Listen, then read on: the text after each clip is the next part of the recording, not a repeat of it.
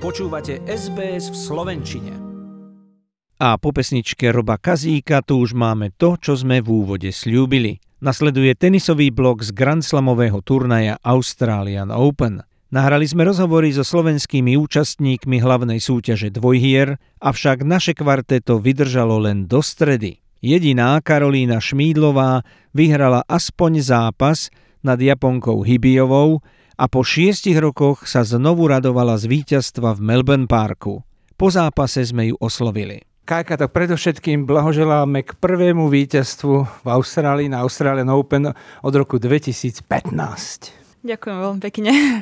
To som ani nevedela, vedela som, že to už je dlho, ale som rada, lebo každý rok sa mi tu hrá dobre a vždy prehrám, takže som rada, že tento rok to vyšlo a že som to vybojovala a veľmi si to vážim. Áno, no lebo už tých 0,4 strašilo odvtedy, no ale táto Japonka, ako poznáme Japonky, všetky, nič nedá zadarmo, Sareto tam všetko vracala a najmä tom prvom sete to bolo ťažké, lebo tam ste aj nejaké tie chybičky urobili. Áno, ja som vedela, že to bude ťažké. Ona hrá v poslednej dobe celkom dobre a hrá taký nepríjemný štýl, čo už veľa dievčat takto nehrá, takže je to trochu také atypické. Vedela som, že bude musieť byť trpezlivá a že, ako ste hovorili, nič nedá zadarmo, takže si to bude musieť dohrať a aj trochu fúkalo, čo to bolo pre mňa ťažšie to nejak dokončiť z tých jej takých slajzov a nahrávok som si to musela dohrať sama a aj tie nervy trochu, ale som rada, že som to zvládla a som spokojná, že v tých ťažkých stavoch som si to vlastne uhrala sama a že som sa zlepšila potom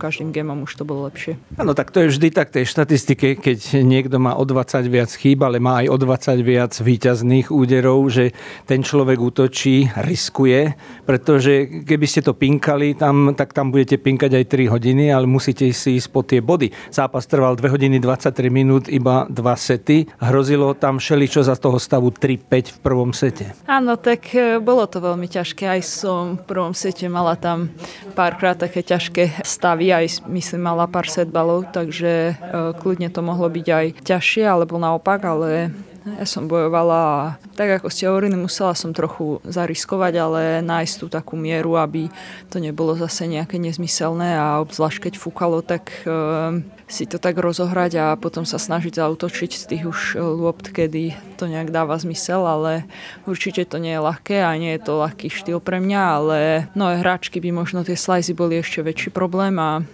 nie je to ľahké, lebo je to taký úplne atypický tenis, čo už teraz hrá malo kto. Áno, zdalo sa nám, že ten jej štýl a to behanie jej dobre zaťažilo nohy, pretože v druhom sete už skracovala tie výmeny, chodila na sieť, získali ste pár bodov prehodením, obhodením, takže akoby už fyzicky toľko krokov nevedela urobiť v tom druhom sete ako v prvom. Možno, no, alebo sa to iba snažila zmeniť a niečo vymyslieť, ale všimla som si to, že to zmenila aj začala hrať posledné gemy trochu agresívnejšie, zlepšila trochu podanie a začala riskovať aj chodiť viac na set. Celý druhý set to zmenila dosť to už neviem, že či nevládala, alebo že či sa iba snažila nejak zmeniť ten rytmus pre mňa. Mne bolo to príjemné, ale ja som sa snažila sústrediť na tú svoju hru a veľakrát som ju myslím aj celkom dobre obhodila, takže možno som ju od toho aj trochu odradila. Žiaľ, v druhom kole už Šmídlová nestačila na nasadenú Džabirovú z Tuniska 3-6-2-6. Viktória Kužmová podľa očakávania nemala žiadnu šancu v prvom kole proti svetovej sedmičke Sabalenkovej z Bieloruska 0646.